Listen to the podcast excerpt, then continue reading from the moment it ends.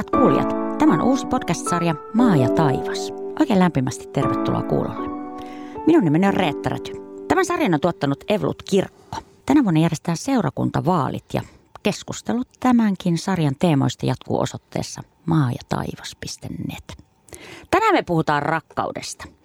Ja ei, me ei aiota puhua kovin siirappisesti tai eroottisesti, tai mistä se tietää.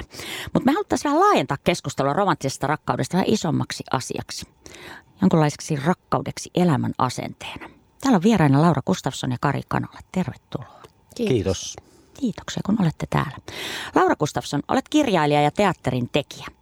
Kun esikoiskirjasi Huorasatu ilmestyi 2011, sä sanoit, että se on naisen luomiskertomus ja vähän niin kuin raamattu. Mitä sä tarkoitit? No se oli tällainen aika laaja, laaja tarinointi siitä, miten, miten nainen on syntynyt tai luotu, koska mä koen, että raamattu on vähän enemmän niin kuin siihen mieheen ja miesjuttuihin keskittyvä. Ja mulla oli myös tämä, että se on vähän niin kuin raamattu, mutta lyhyempi ja sille ytimekkäämpi. Mistä Huorasatu kertoo? No itse asiassa Huorasatuhan kertoo rakkaudesta, sikäli kuin mitä mä nyt muistan siitä tässä vaiheessa enää. Mutta siinä on rakkauden ja hedelmällisyyden jumalatar Afrodite, joka, joka tota, tulee muuttamaan maailmaa rakkaudellisemmaksi paikaksi ja joutuu kohtaamaan tässä maailmassa semmoisia epärakkaudellisia juttuja, jotka hän sitten korjaa tai ainakin yrittää. Puhutaan vähän myöhemmin siitä, että onko maailma rakkaudellinen paikka ja onko rakkauden määrä täällä lisääntynyt vai vähentynyt. Mutta Kari, sä oot kirkkoherra ja TV-pappi. Kerro vielä meille, että mistä sä oot saanut tämän tittelin, tämän TV-pappi ja miten se liittyy rakkauteen. No siitä kautta, että mä olin pari kautta ensitreffit alttarilla ohjelmassa, joka ensin tuomittiin alimpaa helvettiin ja sitten sen jälkeen kannat rupesi muuttumaan, kun nähtiin, että nehän on tosissaan. Eli haluttiin, että ihmiset voisivat löytää toisensa sekä siinä ohjelmassa että ennen kaikkea sohvalla, kotisohvalla. Siellä, missä tota, ne arjen kysymykset tulee esiin, niin sieltä tulee tämä tittelikin. TV-pappi, tervetuloa tänne. Jos minä sanon rakkaus, mitä sinä Laura ajattelet? Mä oon jostain syystä ajatellut aika paljon näitä rakkauteen liittyviä asioita viime aikoina. Ja, ja mulla on tullut siitä sellainen olo, että pahinta on semmoinen abstrakti rakkaus tai sellainen niin kuin, äh, semmoinen hirveän, hirveän henkevä rakkaus, että ajatellaan, että minä nyt rakastan ihmisiä ja minä, tai, tai jotkut ovat eläinrakkaita, sanovat olevansa, mm, koska mun mielestä rakkauden pitäisi aina liittyä kehoihin, tunteviin olentoihin, koska silloin se tulee todelliseksi.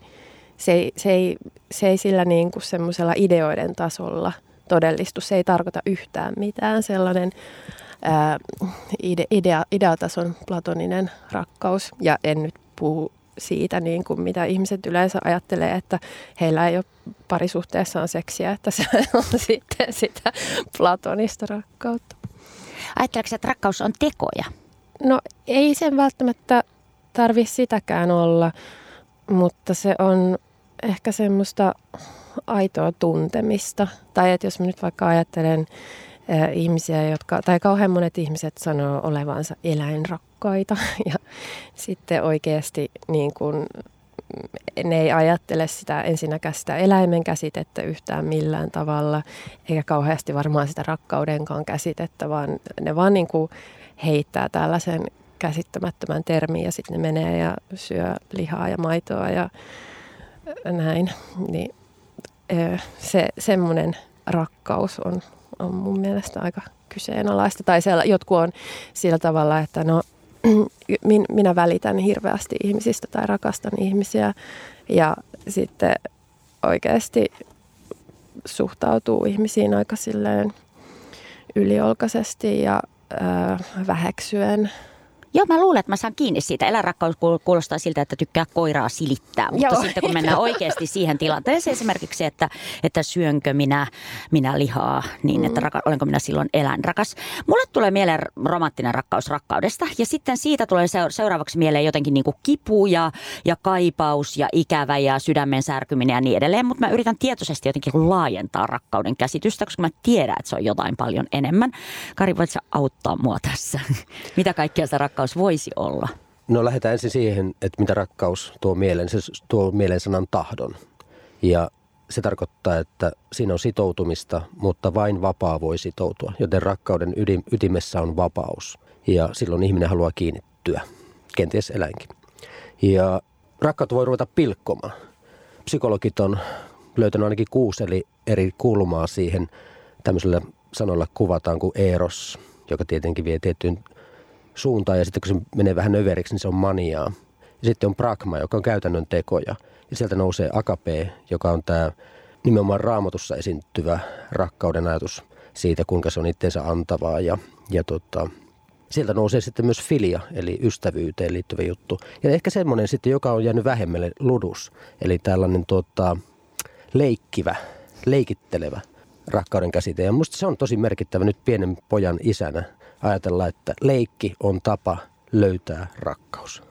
Sano vielä, mikä sen nimi olkaa, mikä meillä oli jäänyt vähälle. Ludus. Ludus. No niin, Joo. nyt pitäisi yrittää satsata vähän Homo ludukseen. Ludens on tämmöinen leikkivä ihminen. Niin, totta. No tota, sä mainitsit sen manian ja kyllähän toi romanttinen rakkaus on niin kuin, tuntuu ainakin välillä jonkunlaiselta psykoosilta. Mm-hmm. Ja koko niin kuin vaikka populaarikulttuuri ruokkii jotenkin sen ensisijaisuutta kaikkeen muuhun verrattuna. Mitä te ajattelet tästä romanttisen rakkaus, rakkauden niin kuin palvomisesta? Se on tosi ahdistavaa ja hirveätä ja mä, mä niin kuin, se, siis tuollainen to, niin psykoottisuus liittyy myös mun mielestä siihen kauhean voimakkaasti. Ja ehkä mä oon itse kokenut semmoista syvintä rakkautta omaa lastani kohtaan enemmän kuin missään tämmöisessä aikuisten välisessä suhteessa. Tai totta kai on, on niin kuin rakastanut myös aikuisia ihmisiä, jotka eivät ole mun niin, sukulaisia. Niin, vai miten, miten tämä määritellään? Mutta että se suhde siihen lapseen on. Niin, mm. että se siinä ja siihen liittyy kyllä myös pakkoa. Että se ei ole pelkästään se vapaus, koska, koska kyllä mulla on ollut se niin kuin vanhemmaksi kasvaminen sellainen aika pitkä prosessi ja tosi vaikea. Ja sellainen, että on, on halunnut myös luovuttaa sen kanssa ja olla silleen, että en, mä en pysty tähän, että mä en halua tätä. Että miksi mut pakotetaan, tai miksi mä oon järjestänyt itseni näin typerään tilanteeseen, että mun on nyt pakko olla tässä. Mutta sitten kun se meni semmoisen tietyn vaiheen yli, joka, oli, jossa, joka vaihe oli vaan pakko käydä läpi sen pakon takia, niin, niin tota, siitä on, on syntynyt sellainen tosi syvä rakkauden kokemus sitä henkilöä kohtaan. Toi on mahtavaa, koska rakkautta voi ruveta selittämään niin paljon kuin vaan lystää, mutta, mutta äidin rakkaus on jotain sellaista, mitä mä en pysty selittämään. Isänäkin se rakkaus on valtava, mutta jotenkin se äiti kantaessaan lasta saavuttaa semmoisen yhteyden, jota miehenä voi vaan haaveilla. Ja sen takia äidin rakkaus on musta kaikkein ihmeellisintä. Mutta myös romanttinen rakkaus, niin aika vaikeasta ruveta selittämään, että mistä siinä on kyse. Että ei me Romeoon ja Juliaan oteta mitään rakkauden selitysopasta vierelle. Niin. Mä en kyllä, mä en ole ihan varma tosta. Musta toi äidinrakkaus on myös vähän myytti. On, on. Ja sekin mm. saattaa, ah, se saattaa niin kuin, mä mietin, että ahdistaako sekin. Voiko sekin olla joku semmoinen niin tavalla, että sun olisi pitänyt olla jotenkin, että miten sä et heti löytänyt sitä äidinrakkautta, joka, joka tulee siitä kantamisesta ja sit sä koet jotain syyllisyyttä, jos et sä heti löydä sitä ja niin edelleen. Mä oon ihan samaa mieltä siitä, että absoluuttisesti suurin rakkauden niin kuin määrä, jos sitä jotenkin voi määrällä mitata, niin on, on mun ja mun lasten välissä.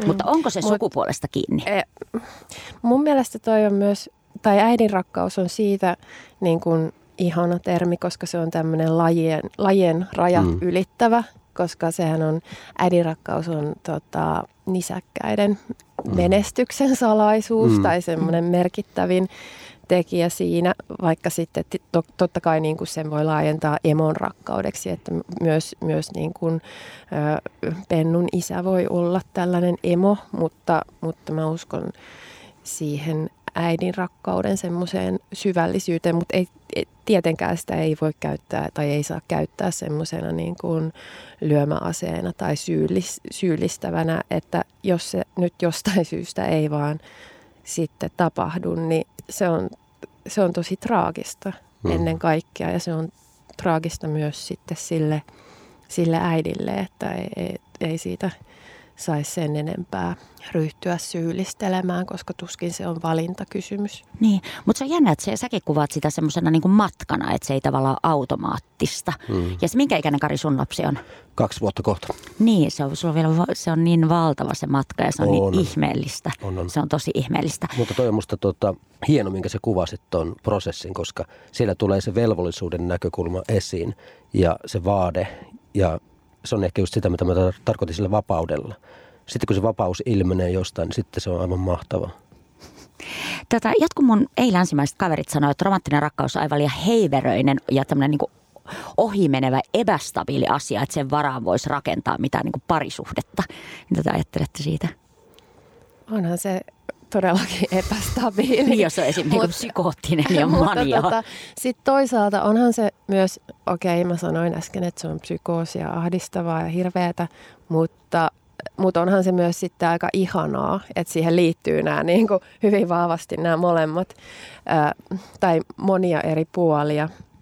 tota, mutta en mä sitten tiedä, että pitääkö se ajatella silleen, että siihen täytyisi rakentaa jotain pitkäaikaista, pitkäkestoista pysyvää, vai että voisiko se olla silleen, onko siihen pakko liittyä sellainen omistajuus ja semmoinen jatkuvuus tai, tai ikään kuin, että onko sen rakkauden pakko jatkua niin kuin sellaisena romanttisena läpi elämän. Voihan se olla myös silleen, mun, mä oon joskus aikoinaan ollut rakkaussuhteessa yhden ihmisen kanssa, joka on nykyään mun tosi läheinen ystävä ja, ja meillä on se rakkaus on siinä vielä, mutta se on niin kuin muuttunut ja mu, on koko ajan muutosprosessissa.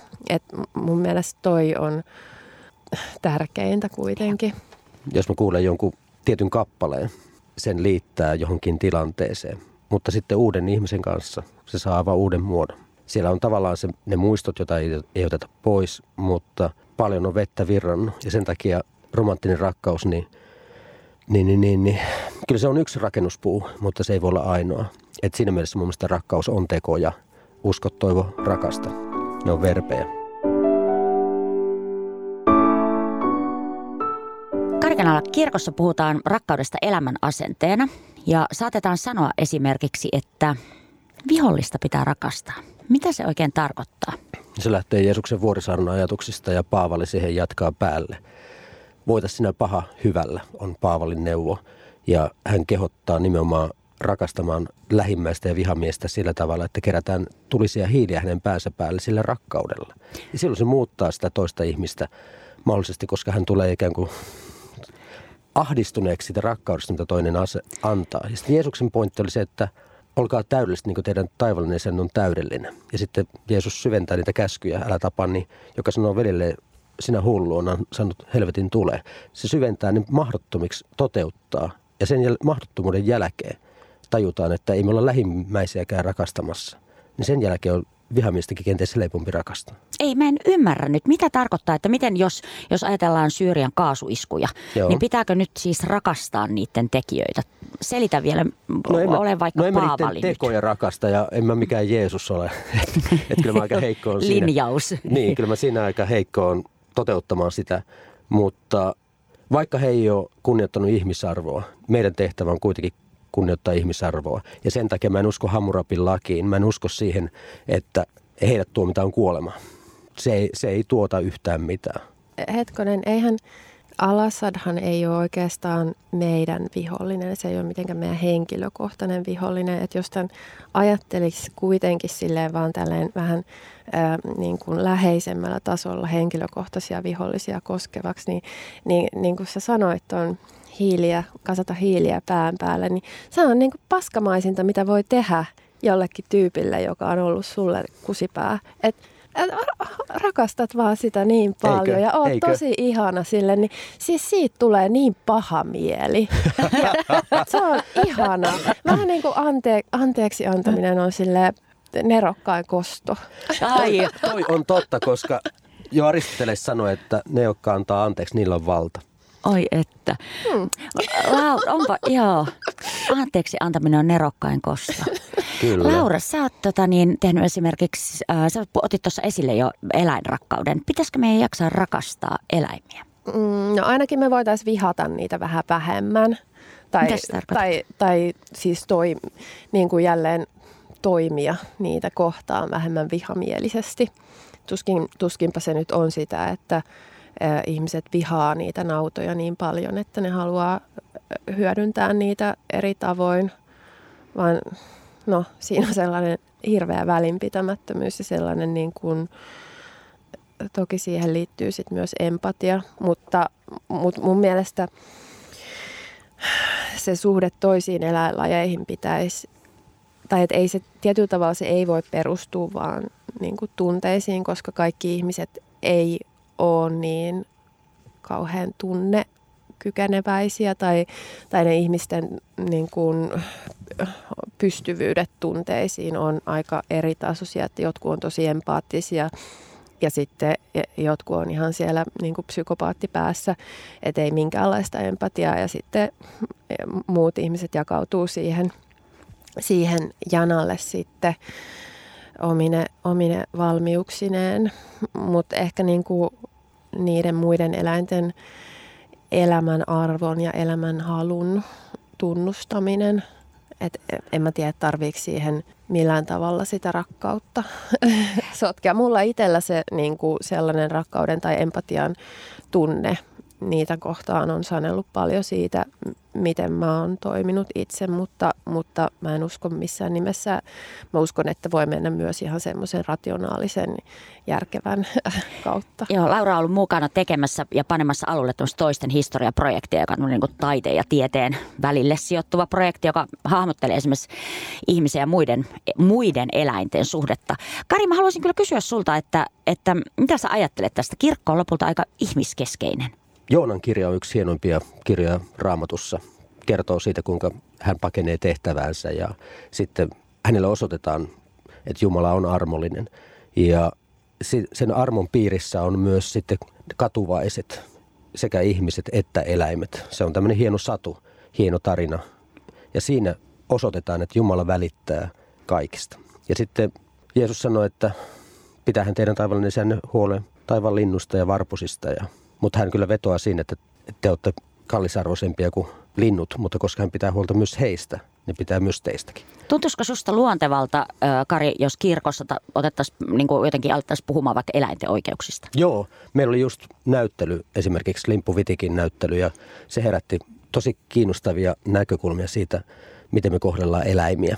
Ja, ja tota, kyllä mä haluan tämän tyyppisiä juttuja tuoda esille, vaikka lihaa syönkin.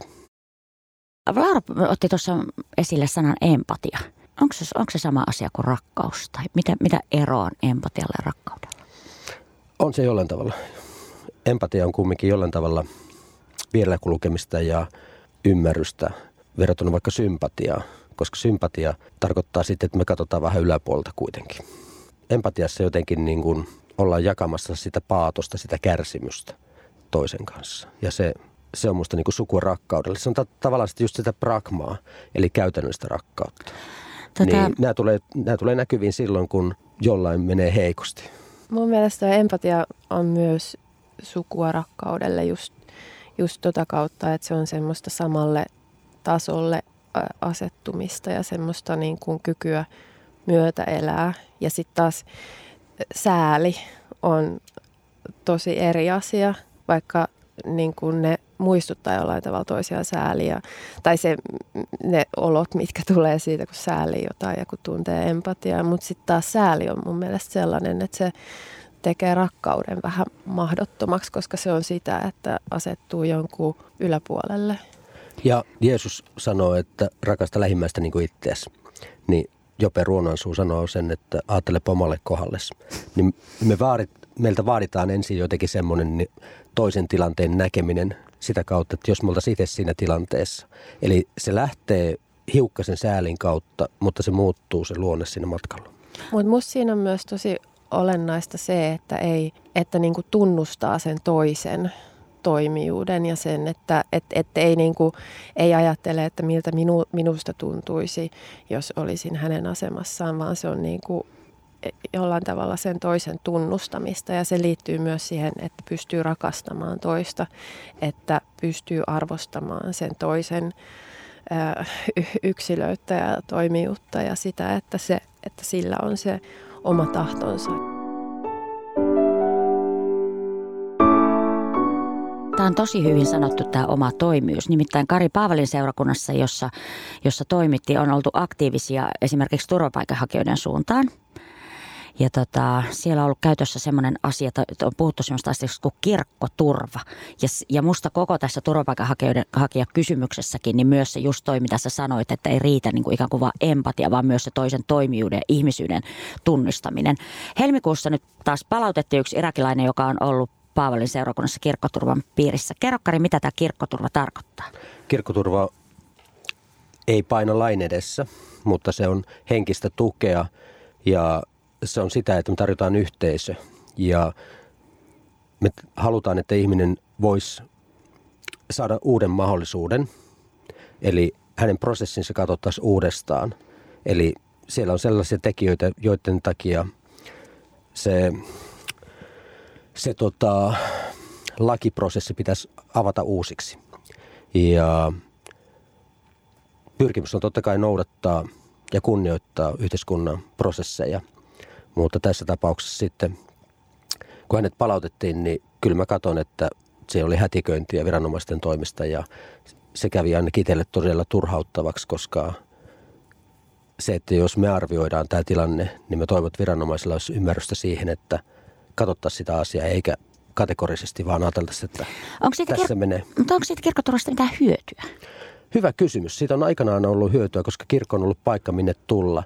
Ja mäkin tarjosin mahdollisuutta, että tulkaa kirkolle keskustelemaan, että pidetään siellä nämä miitit. Mutta sitten kun hän meni poliisiasemalle ilmoittautumaan, niin hänet otettiinkin sitten säilöön. Niin, eli ja, tavallaan sitten ei kirkossa keskusteltu. Niin, mm. ja tavallaan se, että kirkkoturva ainakin tässä tapauksessa jonkin aikaa hidasti tätä prosessia. Ja se oli hienoa, kun hänet otettiin säilöön, niin vietiin Kaakkois-Suomeen tota, vastaanottokeskukseen ja siellä oli sitten käräjäoikeus. Ja käräjäoikeus totesi, että hänet pitää vapauttaa, koska katsottiin myös, että kirkkoturvan myötä hän ei ole kontrolloimattomassa tilassa, vaan hänellä on yhteisö. yhteisö. No säkin oot sanonut, että nyt tämä oli vähän aikaa viimeinen kirkkoturvan piirissä oleva ihminen, nämä raskaita prosesseja, mutta kerro mulle, miten, miten rakkaus tässä nyt ilmenee? Että miten nytkö rakkaus loppui? Ei, kirkkoturva ei lopu Suomen rajojen sisälle, vaan me saatiin yhteys hänen perheeseensä. He olivat ottamassa häntä vastaan niin, että hänet saatiin sillä piiloon ja sitten tota, on voinut olla muutaman kerran yhteydessä häneen. Ja Koskeeko se rakkaus nyt taas sitten seuraavia kärsiviä tai pulassa olevia? Tarvittaessa, mutta niin kuin sanoin, niin nyt on välillä muidenkin vuoro, koska nämä on semmoisia prosesseja, että itse on poikki ja myös työntekijät, jotka on tässä mukana, niin esimiehenä mun täytyy katsoa myös heidän jaksamistaan. Eli mä oon sanonut, että puolen vuoden aikana emme ota nyt uusia. Mutta selitä vielä, Kari, tätä, että kun kristiuskossa on tämmöinen ajatus, että Jumala on rakkaus ja rakkaus on jotenkin maailmaa määrittävä prinsiippi, niin eikö se ole ristiriidassa kaiken sen kanssa, mitä maailmassa tapahtuu? Joo, on. Miten sä elät sen kanssa? Heikosti. No kerro, miten sä elät sen Tämä on niin sanottu teologia-ongelma, eli jos Jumala on kaikkivaltias rakastava ja me kumminkin nähdään, että maailmassa on kärsimystä, niin joku, joku ei natsaa. Silloin me joudutaan valittamaan teorian tasolla, että kummasta se on kyse. Ja se, että me luovuttaisiin ajatuksesta, että Jumala on rakkaus, niin tuntuu aika hankalalta. Ja sen takia ihmisen vastuu on siinä aika merkittävässä roolissa, mutta tähän ei ole lopullista vastausta olemassa. Mutta se ei ole kehäpäätelmä, että Jumala on rakkaus, että rakkaus on Jumala. Se ei, mene, se ei mene näin, koska muuten me ajateltaisiin, että me ajateltaisiin vaikka näin, että Jumala on rakkaus, rakkaus on sokea, Ray Charles on sokea, Ray Charles on Jumala. Se ei, se, ei vaan, se ei vaan kierrä sitä kehänsä. Ja sen takia, että Jumala on rakkaus, niin ajatus siitä, että Jumala on kumminkin määrävässä roolissa. Jos me sanotaan rakkaus on Jumala, niin se ei mene niin päin. No me ollaan nyt tässä... Jos saat kiinni, mitä joo, yritän. Joo. Mä, mä, mä yritän seurata sua, mutta si, siitä mä saan kiinni, että meillä on iso vastuu, kun me ollaan nyt tässä. Laura, sä oot taiteilija. Kenen sun mielestä yhteiskunnassa pitäisi puhua rakkaudesta ja välittämisestä? Nyt se on usein, musta tuntuu, että se on usein taiteilijoiden asia.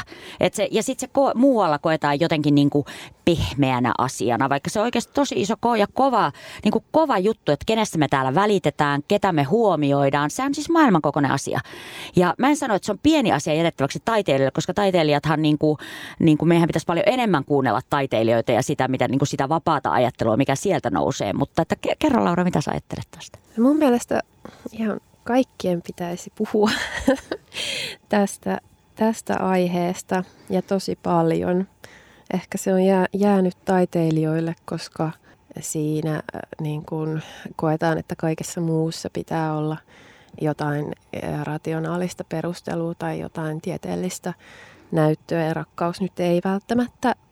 Se on, se on vähän hankala niin kuin tuolta kannalta, mutta, mutta, mutta on se myös niin kuin sitä pitkää perinnettä, että, että kaikkeen mikä kuuluu tähän tunteiden alueelle, niin sitä on väheksytty meidän länsimaisessa historiassa, filosofiassa ja, ja ehkä tietyllä tavalla myös siinä kristinuskossa.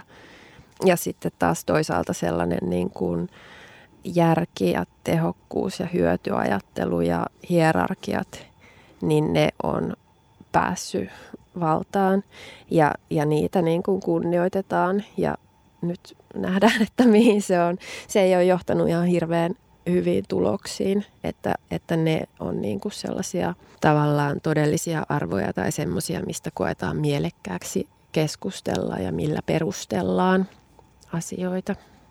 Musta tuntuu, että me ei välttämättä niin kuin edes hahmoteta näitä asioita, että että esimerkiksi se meidän kaikkien ihmisten nähdyksi tulemisen tarve ja hyväksymisen tarve, niin meillä menee aika monilla ainakin mulla, niin on mennyt kauan siihen, että hahmottaa edes, että, että meillä on valtava tarve tulla hyväksytyksi ja sen takia mä saatan sekoittaa esimerkiksi sen rakkauteen, sen niin kuin huomio hakemisen, semmoisen niin kuin tykkää musta ja mä tarviin kanssa jotain ja niin edelleen. Että tässä niin kuin jokainen joutuu kompuroimaan, kompuroimaan niin kuin pitkälle elämään ennen kuin saa hahmoteltua näitä asioita toisista, joista ajatellaan, että ne on jotain tämmöistä pehmeää ja sitten kuitenkin määrittää elämää aika paljon.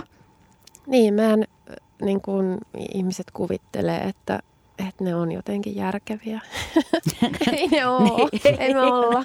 Ei me olla. Sori. ei me olla. Ja kaikki, mikä katsotaan ikään kuin järki, järjen kautta, niin siinä on kumminkin mukana tunne ja lopulta rakkaus. Jokainen budjetti on arvopaperi, koska sinne me mitataan meidän arvot. Me mitataan, että mikä meille on tärkeää, jolloin me osoitetaan rakkautta.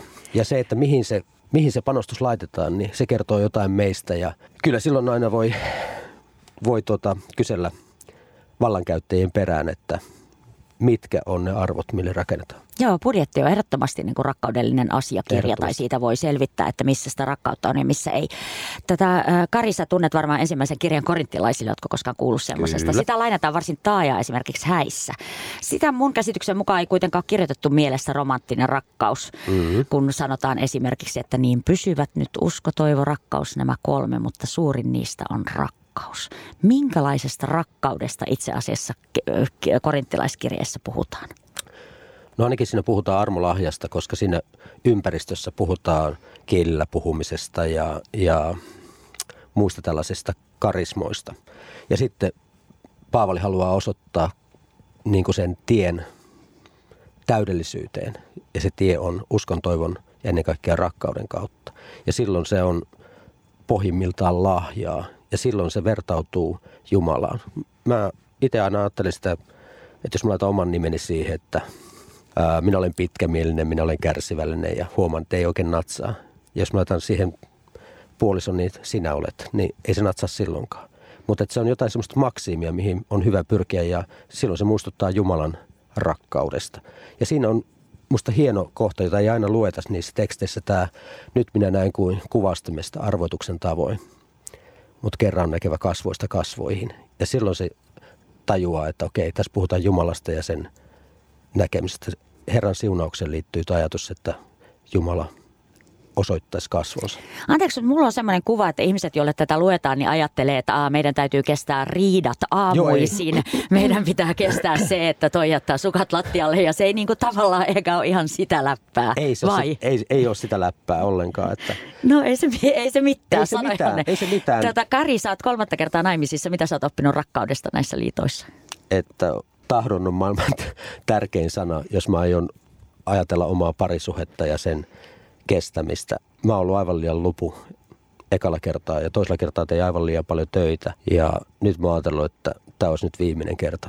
Ja se, tota, mitä mä oon oppinut tästä, niin minkä naiset tajua heti, yli nelikymppisenä vasta mä tajusin, että tunteet on tietoa. Ja sitten kun mä tajusin sen, niin se avasi mulle jotenkin tämän jutun, että se mitä mä kehossani tunnen, niin se viestii mulle nyt jotain aivan olennaista. Ja sen jälkeen tämä on ollut kaikki paljon helpompaa. Ja sen myötä mä niin ajattelen, että kukaan ei ota niitä hyviä hetkiä pois edellisten vaimon kanssa. Mä oon molempien kanssa hyvä ystävä, mutta että kyllä mulla on lähinnä vain peiliin kattominen. Ja mä oon äärimmäisen iloinen, että mä oon myös eronnut, koska nyt mulla on mitä sopivin puoliso itselleni toivottavasti mäkin hänelle. Eiköhän meillä kaikilla peilin kattomisen paikka tästä. Kiitos seurasta. Toivotaan, että seurakuntavaalien teemoihin mahtuu myös keskustelua rakkaudesta, empatiasta, kirkkoturvasta ja eläimistä. Tämäkin keskustelu jatkuu osoitteesta maa ja taivas.net. Kiitoksia seurasta.